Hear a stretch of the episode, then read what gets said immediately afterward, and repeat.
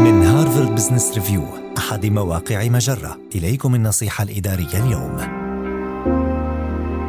تدرب على ممارسة اليقظة الذهنية في أثناء الاجتماعات عن بعد.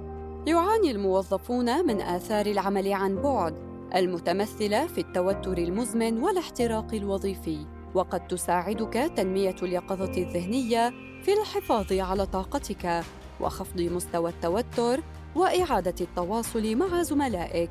والأمر كله يتعلق بتعزيز وجودك الافتراضي وإثبات حضورك حتى لو كنت تعمل عن بعد.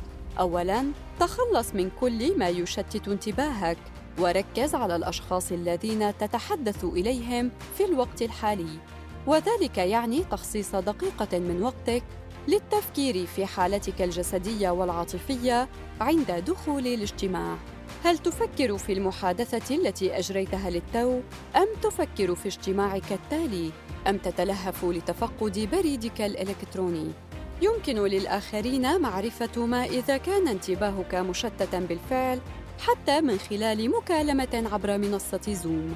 عزز بعد ذلك قدرتك على التواصل والمشاركة الجماعية من خلال الاستماع بإمعان والانتباه الشديد لما يقوله الناس ومراقبة أسلوب حديثهم. وبالتالي ليس بالضرورة أن يكون العمل عن بعد عبر الإنترنت.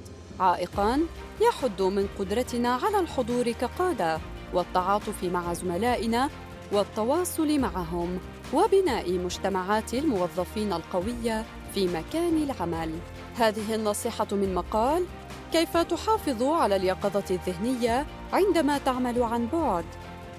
النصيحة الإدارية تأتيكم من هارفارد بزنس ريفيو أحد مواقع مجرة مصدرك الأول لأفضل محتوى عربي على الإنترنت.